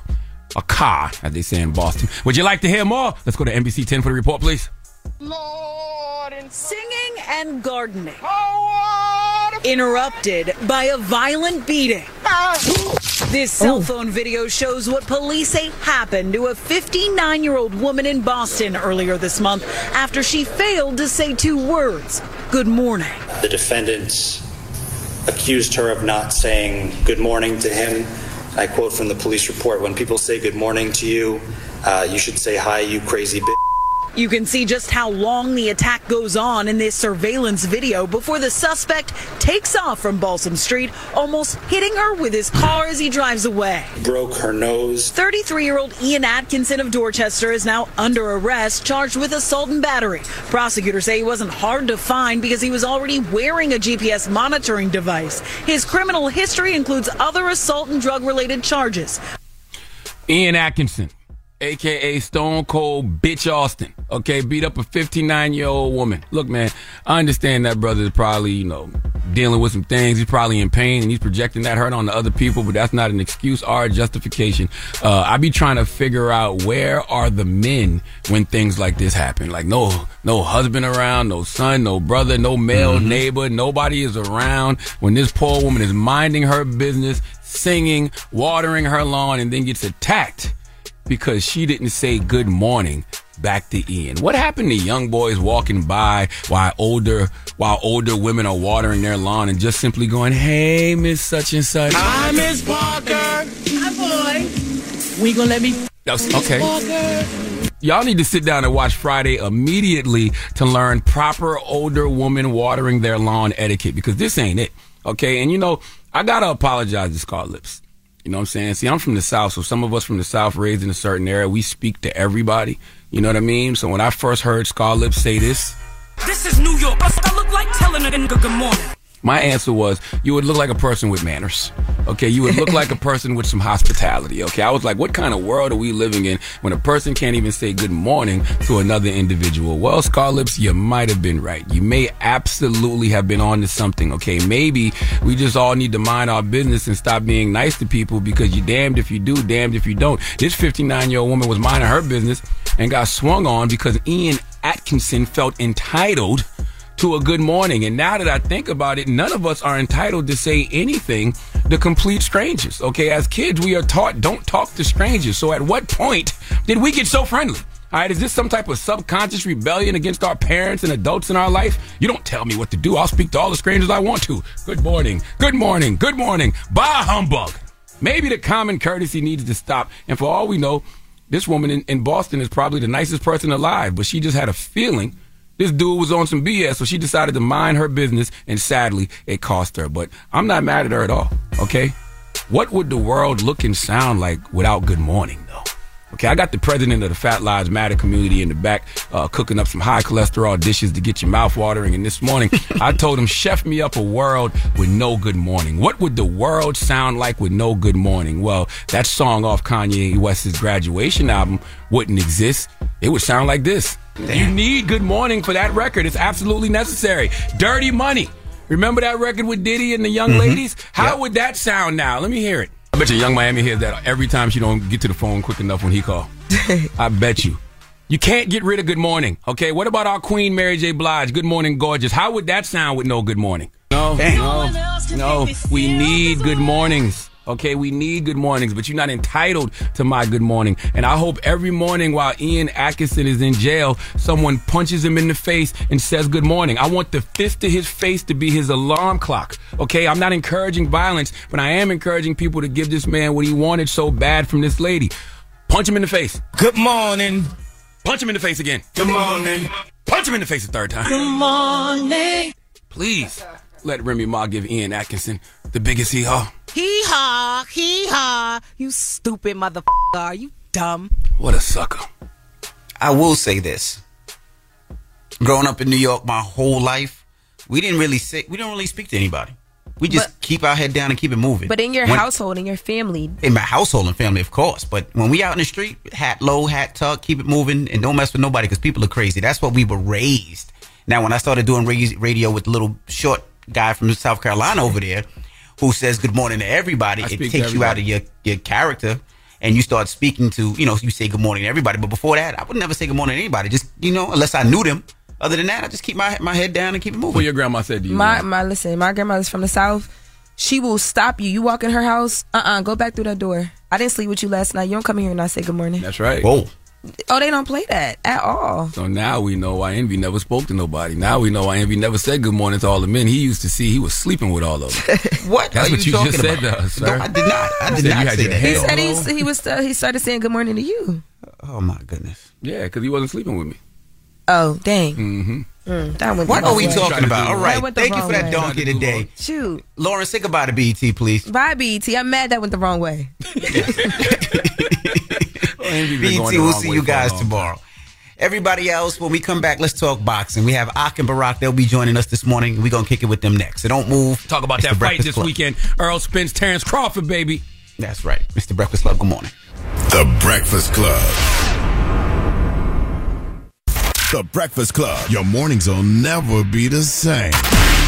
Morning, everybody. It's DJ Envy, Charlemagne the God. We are the Breakfast Club. We got some special guests in the building. My guys. You might have heard them on Sirius XM Fight Nation 156 weekdays 12 to 3, so they got to get up out of here because they got to get to work. Their Oh, real, their real job. Oh, you might have seen them on the zone. On You The know, Zone? on uh, on the zone boxing show. And, That's uh, right. I used to like the pull up. Y'all don't do the pull up as much no more. Oh, man, you know, Nah, long no, we kind of got sued. You know what I'm saying? We're running up on cats and their job. You know, I don't know. Nah, it's coming no. back. It's, coming back, though. Okay. We Well, ladies and coming gentlemen, back. Ak and welcome. Thank you, Thank thank, you. you. Thanks Pleasure to be here. Uh, great week to have y'all because, uh, man, they always like to throw around the term fight of the century. I'm not going to say century because it's 100 years. But Right. This is the best fight of at least the past. I say 24 years. In my opinion, Trinidad De La Hoya was probably the last fight with two undefeated fighters in their prime, where people didn't really know who was going to win. Mm-hmm. So, 1999. I mean, they say fight of the century, and they've been watching boxing for 100 years. You know, nobody's been watching boxing. Like, Word. come on. But we know in our era, this is the most important fight out there. You know, when you got the best fight and the best, and and and think about it. When anybody complain about boxing, they only talking about that one fight. Yeah, yeah, yeah. That's yeah. all they talking about. Yeah. Mhm. The one to see that one. That one, yeah. Yeah. So who y'all got for the fight? Errol Spence. Oh, we go, we go. Let's jump right into it. Let's jump right into it. It's difficult for y'all because y'all actually have relationships with these Yes, people. yes, Yeah, yes, man. yes, yes. It's super hard. I mean, especially those two dudes. You know what I mean? Mm-hmm. Like, there's a few guys that we were close. But to. normally, I don't, I don't give predictions, but regardless, in this particular one, it is is 50-50 for real. Really? Yeah. Like everybody that says it, they'd be like, all right, I think Errol Spence gonna win, but Crawford a dog though. Or they think I think Crawford gonna win, but Errol Spence ain't no joke though. So it's hard to just be uh, definitive on who you think's gonna win because you know the other one could win. we know who Charlemagne thinks is going to Yeah, win. well, Charlemagne is Saying screaming. Yeah, yeah, we for heard, we years, heard. man. Yeah, yeah, yeah, yeah, yeah. And I love Bud. No The- doubt. To your point, exactly. I, I could never be like, oh man, Terence Crawford ain't. He's a beast. He's an animal. I But you just- said you said for years, but as the years gone on, have you swayed a little bit and said like maybe this fight is gonna be tougher than I thought? no, I think it's gonna be a tough fight. I still think Errol wins though, Why? Because he's bigger. because he's bigger, and I think eventually he's just gonna wear him down. The longer the fight go on. That's just my personal opinion. And everybody always says things like that could happen, but but Bud might knock him out early. I'm like, Bud ain't knocking out Errol Spence early, bro. Right, right. I don't think that's happening, but I, I think that neither one of them is for the fighter like the other. I agree. You know what I mean? And then Terence Crawford, he can't just be pushed to the side as someone that's going to lose easily because he's the most dominant in that division. He's actually knocking everybody out. You know what I mean? So he got a 100% knockout rate in that division. So it's going to be tough for Spence to, to stop Bud. So obviously, after this fight, unless it's a draw, somebody's gonna have an L, right? Somebody's gonna have one loss, which is gonna affect a lot for them. Would you recommend if you were in any one of them teams to to take that fight? I mean, uh, first off, we need to change that narrative about that undefeated record. Yeah, Floyd spoiled the game, mm-hmm. and in the '80s, I mean, people talk about it all the time. The Hagler, Hearns, Durans, those dudes lost.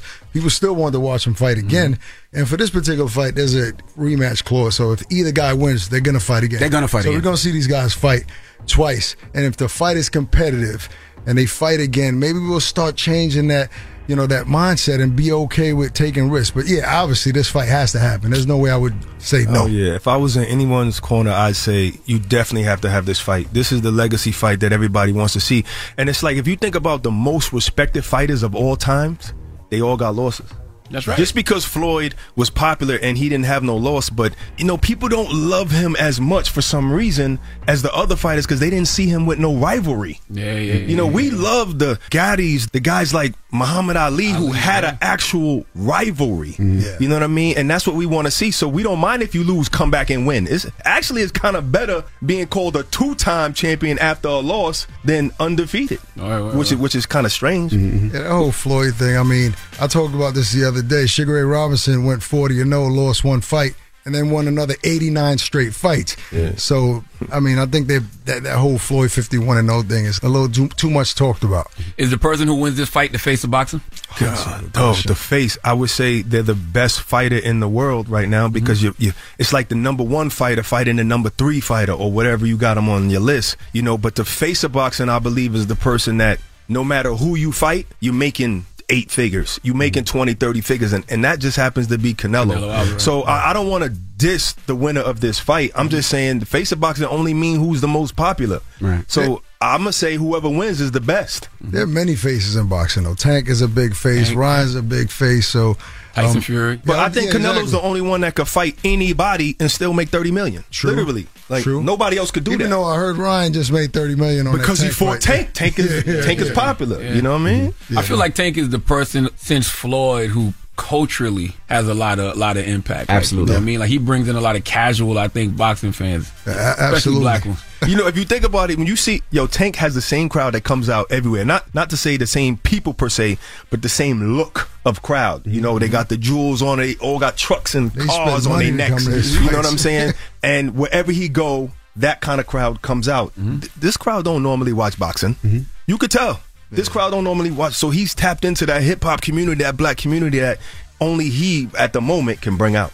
That's what I'm saying. Even with this week, man, it's like a holiday. I can't wait till Word. Saturday. I'm Oh, my but I'm God. like, you don't hear nobody planning no fight parties or anything like that. You know what I mean? it's- like it's crazy. It's almost only hard in your mind. Only hardcore fans. Like This is the Super Bowl. It should be like the Super Bowl Yeah. right now. You're right. But it's the personalities. I mean, look at Errol. These dudes, they're soft spoken. That's you true, know, too. They, Right. They're not braggadocious. They don't bring that bravado. They do it in the ring. Mm-hmm. And I think that's the problem. Like, can't we appreciate what they're doing in the ring? Do they have to be that grand outside the ring for us to pay for the pay per view? Yeah, what what really makes something big is the the people around it that's supporting it.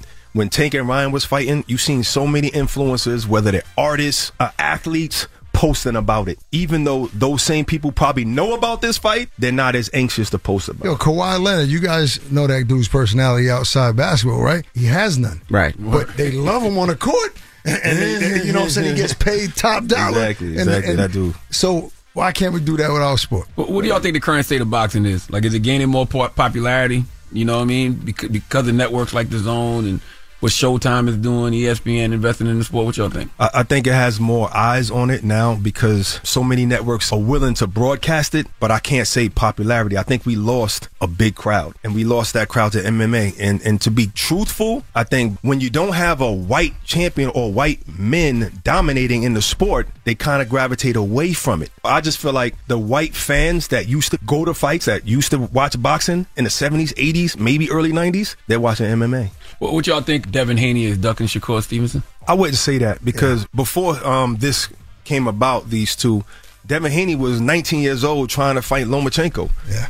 When when the world was asking Tank to fight Lomachenko, you know, but Devin Haney wanted to fight him. You know what I mean? So if he want to fight the most dangerous guy, then why would he be somebody who doesn't want to fight Shakur now? I can't Uh, answer none that of these fighters Devin. are ducking people. You got to understand, they all have teams around them. Everybody making decisions for them. What's the proper, the right business decision? So if you ask a fighter by himself, he gonna want to fight it. Most guys are gonna want to fight anybody. But there's there, it, there's a lot of filtering that has to happen before a fight happens, and it's, it's about money now. You know. All right, we got more with Ak and Barak when we come back. Don't move. It's the Breakfast Club. Good morning. If you're looking for the most epic place on earth, let's start at the base of a massive waterfall. Then trek through the thick jungle. Then climb to the peak of a snowy mountaintop. Then once you get there, keep going. Because with intelligent 4x4 and 7 drive modes, in a Nissan Pathfinder, the search is the real adventure. Available feature. Intelligent 4x4 cannot prevent collisions or provide enhanced traction in all conditions. Always monitor traffic and weather conditions. We're welcoming a new show to iHeart and the DraftKings YouTube channel. It's called Point Game with John Wall and CJ Toledano. It's an insider's look at the NBA and the coaches surrounding the league. Every week, the five time All Star and the number one pick in the 2010 NBA draft, John Wall, will give us his unique perspective on the hottest topics in the league and tell the best behind the scenes stories from his time in the NBA. CJ will be bringing his A list comedian buddies to keep it light and fire off some hoop takes. Plus, John will be inviting current and former NBA players, friends, and teammates to join the show as well to give their unfiltered accounts of what really goes on in the league from a player's perspective. So check out Point Game with John Wall and CJ Toledano on the iHeartRadio app, the DraftKings YouTube channel, or wherever you listen to podcasts. State Farm Insurance gets it. Representation alone doesn't equate to authenticity. State Farm understands and wants to help protect our communities by investing in our future. Building off the hard work our parents have done before us, we all are looking to create generational wealth so that our families and generations behind us have a better starting point than we did. That begins with financial literacy. State Farm helps fund programs like Project Ready, a National Urban League program committed to the educational achievement of Black and Brown youth. To date, participants have been awarded over $11 million in scholarships offers as a direct result of contributions from State Farm. At Eating While Broke, we hear inspiring rags to riches stories on each episode from our guests, but with State Farm, you can begin to write your own success story. State Farm believes that being better neighbors creates better communities and have a long-lasting impact. Like a good neighbor, State Farm is there. From BBC Radio 4, Britain's biggest paranormal podcast is going on a road trip. I thought in that moment, oh my God, we've summoned something from this board. This is Uncanny USA. He says, Somebody's in the house, and I screamed. Listen to Uncanny USA wherever you get your BBC podcasts, if you dare.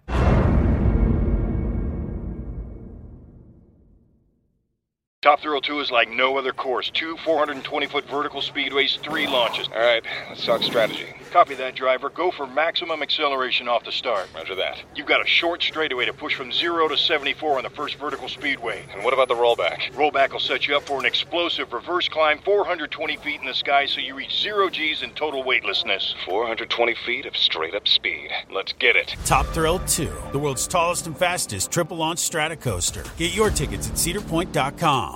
Morning, everybody. It's DJ Envy, Charlemagne the God. We are the Breakfast Club.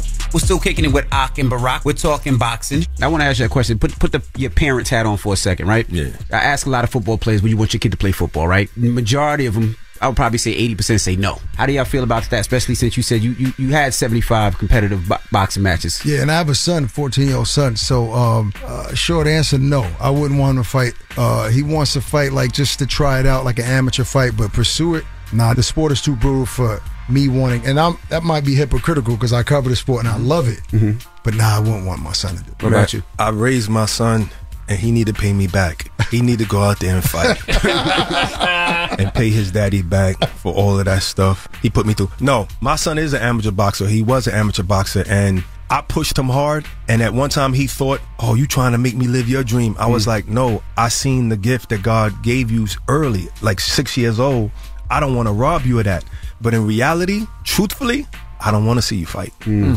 It hurts me to see you fight. I I, I want to fight the person that's in there when I see him fight, and even if he's winning, you know what I mean. So, but I don't want to take away what God put in him.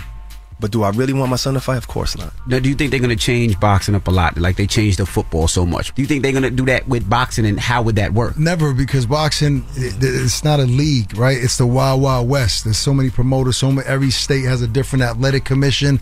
They would have to change the rules in every single state, and a lot of the states don't get along. So it would never happen. I mean, it- it's been boxing has been the same forever. It's not like the NBA where one organization controls everything.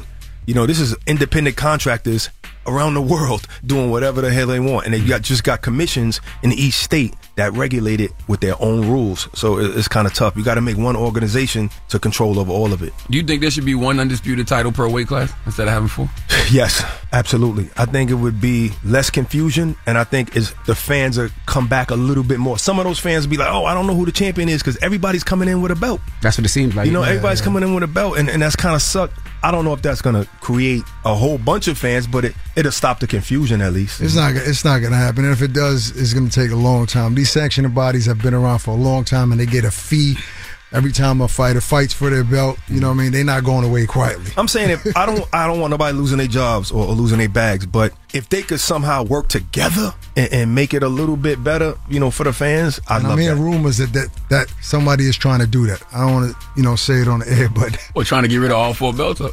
I'll talk to you about it because it's an important. I don't know why he brought it up. You can't say it. He's like, Say people, it. I heard about it. You were talking about. it. I tell you after. Now, what, what box of you that, that you see is coming up the ranks now that people should be looking towards? Boots. Boots is a phenomenal 100%. fighter, phenomenal talent. And even though he hasn't fought an elite fighter yet, his last performance, it, it was so impressive.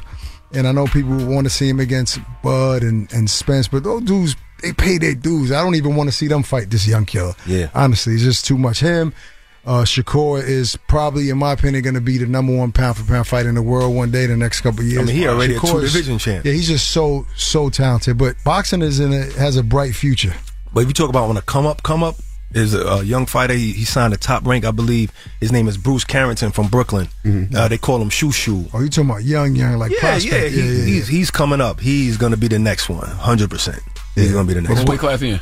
Right now, I think he's fighting at one twenty six. I think he's going to be the next one. He's he's special. How much did Bruce pay you for this? No, no, no, no, no. I ain't got no No, affiliation. but I, I think Bo- Boots. I, I I agree with Shaw. Like Boots is, is phenomenal. What, what do y'all think boxing is missing? That's a good question. I think it's missing the organization part of it. Because it's so divided, we don't get to see the fights as easy as we can. Because actually, even though Spence and Crawford is, is fighting, and thank God they both in their primes, look how long we was waiting for Manny Pacquiao to fight Floyd. Yeah. You know what I mean? Because everybody, like I said, is independent contractors. So if we could probably form a league across all of boxing, mm-hmm. then we would see those fights. And then I think it would be because the best are fighting the best all the time. Even though this is a great era, don't get me wrong, you'll see more losses. Mm. So losses will become more acceptable. Right. And I think that would help boxing. Yeah, and also just coverage. Like main mainstream media needs to cover the sport more, especially when they're young, talented fighters. Even if they're not superstars, I mean, the only way they're going to get there if there's coverage, if people talk about it. But I agree. I mean, if fighters are f- a little bit more forced to fight certain fights, it'll be more entertaining. Yeah. But it's still it's still the best sport in the world. in my But opinion. respect to you guys, the Breakfast Club and Yeah, other yeah, things yeah. like Sway and them, because you guys put these guys on. Mm-hmm. Yeah. You know, like they'll never get the coverage. Even on our show, on the Zone Boxing Show, is big in boxing, but you guys are, t- you got the world, you know, at your feet. You know, so You doing your part y'all. to make the sport better. 100%. You know what I'm You guys saying? are- I'm a fan of boxing. you know what I mean? and, and that's what boxing needs, bro. And I hope, I hope and pray that this fight does well in numbers, man. It- what's it on? Is it on the zone? Showtime. That's on Showtime pay-per-view, Yeah. Got you. All right. Well, Ak and Barak, we appreciate you, brothers, for joining us. Give me Thank your you. It's been a Instagram, pleasure. socials, Yeah. all that good stuff. Yeah, boxing with Ak, man. AK boxing with Ak. And Definitely I'm- follow us I'm Boxing Bully, Barak the Boxing Bully on Instagram. and watch us on the Zone daily. All right. It's the Breakfast Club. Good morning. Thanks for having us. The Breakfast Club. Morning, everybody. It's DJ Envy, Charlemagne the God. We are the Breakfast Club. We got Loren LoRosa here co-hosting with us, and let's get right to the rumors. Loren LoRosa. So I've been here for a little bit. I've been here for a minute. This is the Rumor Report I think a lot of people will recognize the voice and the name. on the Breakfast Club. Loren came in hot. You know, Didn't she, I, right? I came in telling the truth. So Ice Spice, uh, her poom poom has rubbed people the wrong way. Excuse me. What? She sat down with British Vogue. Um, she did a, uh segment called "In the Bag," which is where like celebrities like explain what is in their bag on a day to day. We have some audio from the interview.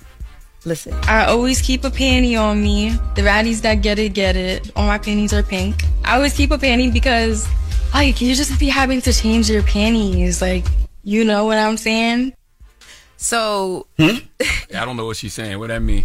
It, it means okay. It just means that throughout the day she may want to put on a fresh pair of panties, so she carries them so that she can swap out. Why?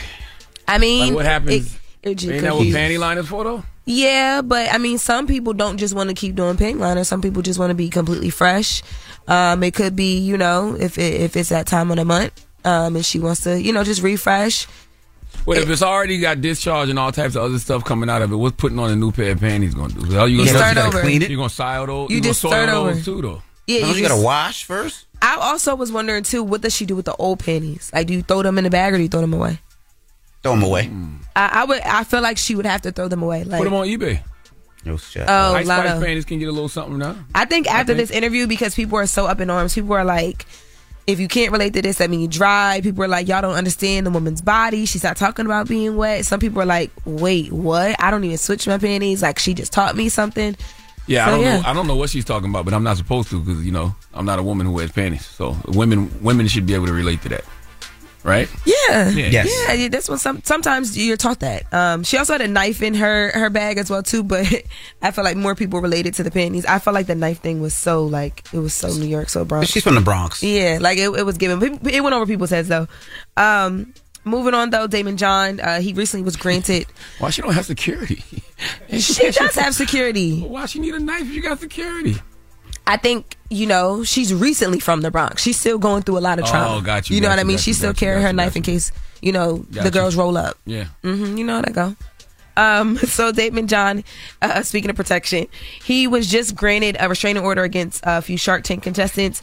So on Friday, a New Jersey judge ruled in favor of an order of protection against the founders of Bubba Q's boneless baby back ribs food truck.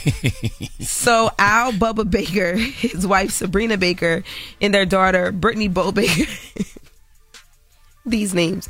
Uh, Brittany Bro Baker are former uh, contestants of Shark Tank who Daymond John invested in. Now he claims that they've been posting stuff online that um, is like super disparaging to him, um, and that they're unhappy because they're they made poor business decisions that I guess aren't reflecting well on what they Mhm. you know the goals they set for the business or whatever. So the restraining order says that all of the negative comments that were posted um, have to be removed. Um, and that Bubba and his family have actually started removing some of the statements and accusations online. Have they been threatening them? Uh, I think people don't realize how aggressive they be sounding online. Like sometimes people be sounding real violent online. They may not mean to, but they do, and you got to take those things serious. But I also think too, it's just a bad look for the show because I've always wondered.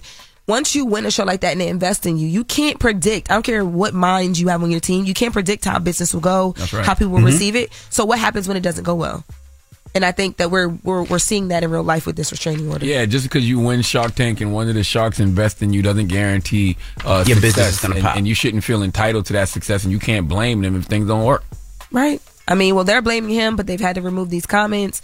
So you know, I don't know. Hopefully, Bo and all the bubbas they figure it out. Well, I would like to tell people too. Uh, make sure you subscribe to Daymond John's podcast, to That Moment podcast on the Black Effect iHeartRadio podcast network. It's a really good podcast. He sits down and talks to uh, you know different notable people about that moment they knew they had uh, something. A something. Yeah, so Mhm. go, go, go subscribe to that on the Black Effect that iHeartRadio the podcast Effect. uh, network. You guys are everywhere. We- I love yes. it for y'all. God is good. Um, so Doja Cat. Now, Doja Cat might need to sit down and talk to Daymond John, somebody, because she is really messing up her business um, and her brand online. Really? So recently, she lost over two hundred thousand followers on Instagram. Uh, the big, you know, thing here is that she's been online arguing with her fans. Now, her fans call themselves the Kittens.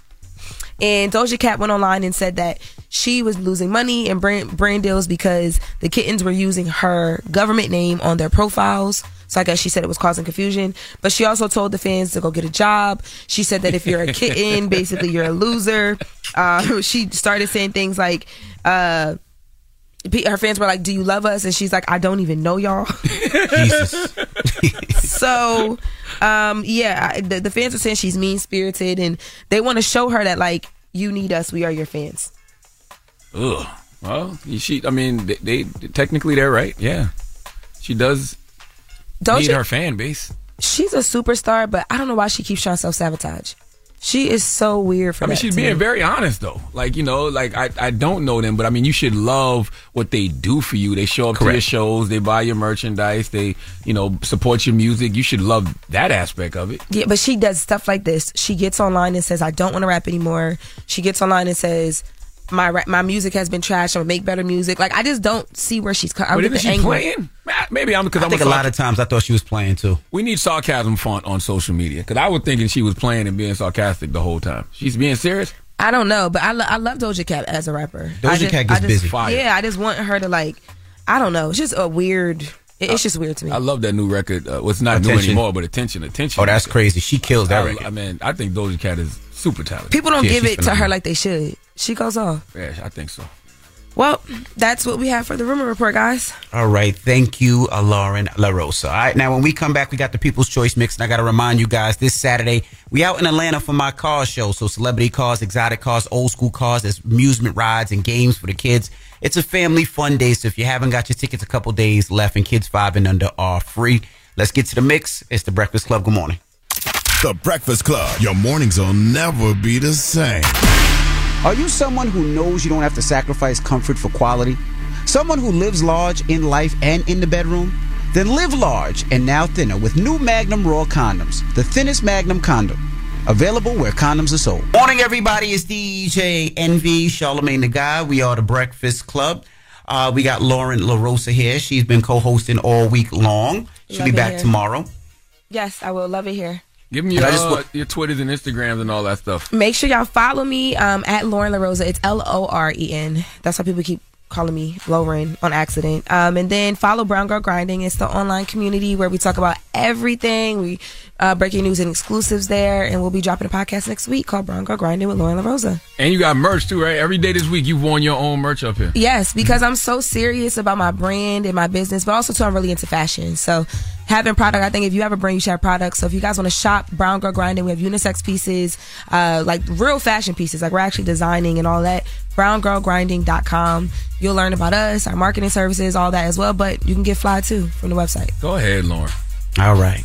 And salute to Ak and Barak for joining us this morning as well. Salute to my guys, Ak and Barak, man. Um, you'll you'll catch Ak and Barak this weekend, I'm sure, talking about the fight. But whenever there's a big fight on DAZN, uh, you can go if because I have DAZN, the zone network. I have that app on my television, so because I like boxing. So whenever you see, uh, uh, whenever it's a fight on DAZN, you'll see Ak and Barak. All right. Now, when we come back, we got the positive note. It's the Breakfast Club. Good morning. Morning, everybody. It's DJ Envy, Charlemagne the God. We are the Breakfast Club. We have Loren LoRosa here. She's guest co-hosting. And Charlemagne, you got a positive note? I do, but before I get to the positive note, I just want to remind people tomorrow uh, I will be home in Charleston, South Carolina, because it is the Low Country uh, Mental Health Conference happening in Charleston, South Carolina, and I'll be uh, doing the welcoming for that. Me and Mayor Tecklenburg, man. So uh, I'll see y'all tomorrow. Make sure you go to lowcountrymh.com to register. That's lowcountrymh.com to register, and I'll see you tomorrow uh, in the 843. Now, the positive note is simply this, and I, get, I got this from one of my favorite Instagram pages, The Healing Guide. Uh, the Healing Guide said, The hardest battle in life is fighting yourself. Mm. To tell yourself you have to stay strong when everything seems to fall apart. Keep fighting. I don't know who needed to hear that this morning, but you got it. Breakfast Club, bitches! Y'all finished or y'all done? I'm Katya Adler, host of The Global Story. Over the last 25 years, I've covered conflicts in the Middle East, political and economic crises in Europe, drug cartels in Mexico. Now I'm covering the stories behind the news all over the world in conversation with those who break it. Join me Monday to Friday to find out what's happening, why, and what it all means. Follow the global story from the BBC wherever you listen to podcasts. AT&T connects an ode to podcast. Connect the alarm, change the podcast you stream. Connect the snooze, 10 more minutes to dream. Connect the shower, lather up with the news, sports talk, comedians, or movie reviews. Connect with that three-hour philosophy show. Change the drive into work and traffic so slow. Connect the dishes to voices that glow.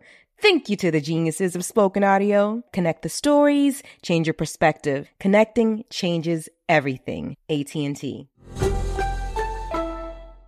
Top Thrill 2 is like no other course. Two 420 foot vertical speedways, three launches. All right, let's talk strategy. Copy that, driver. Go for maximum acceleration off the start. Roger that. You've got a short straightaway to push from 0 to 74 on the first vertical speedway. And what about the rollback? Rollback will set you up for an explosive reverse climb 420 feet in the sky so you reach 0 G's in total weightlessness. 420 feet of straight up speed. Let's get it. Top Thrill 2, the world's tallest and fastest triple launch strata coaster. Get your tickets at cedarpoint.com. Judy was boring. Hello. Then Judy discovered ChumbaCasino.com. It's my little escape. Now Judy's the life of the party. Oh, baby, Mama's bringing home the bacon. Whoa, take it easy, Judy. The Chumba life is for everybody. So go to ChumbaCasino.com and play over 100 casino style games. Join today and play for free for your chance to redeem some serious prizes.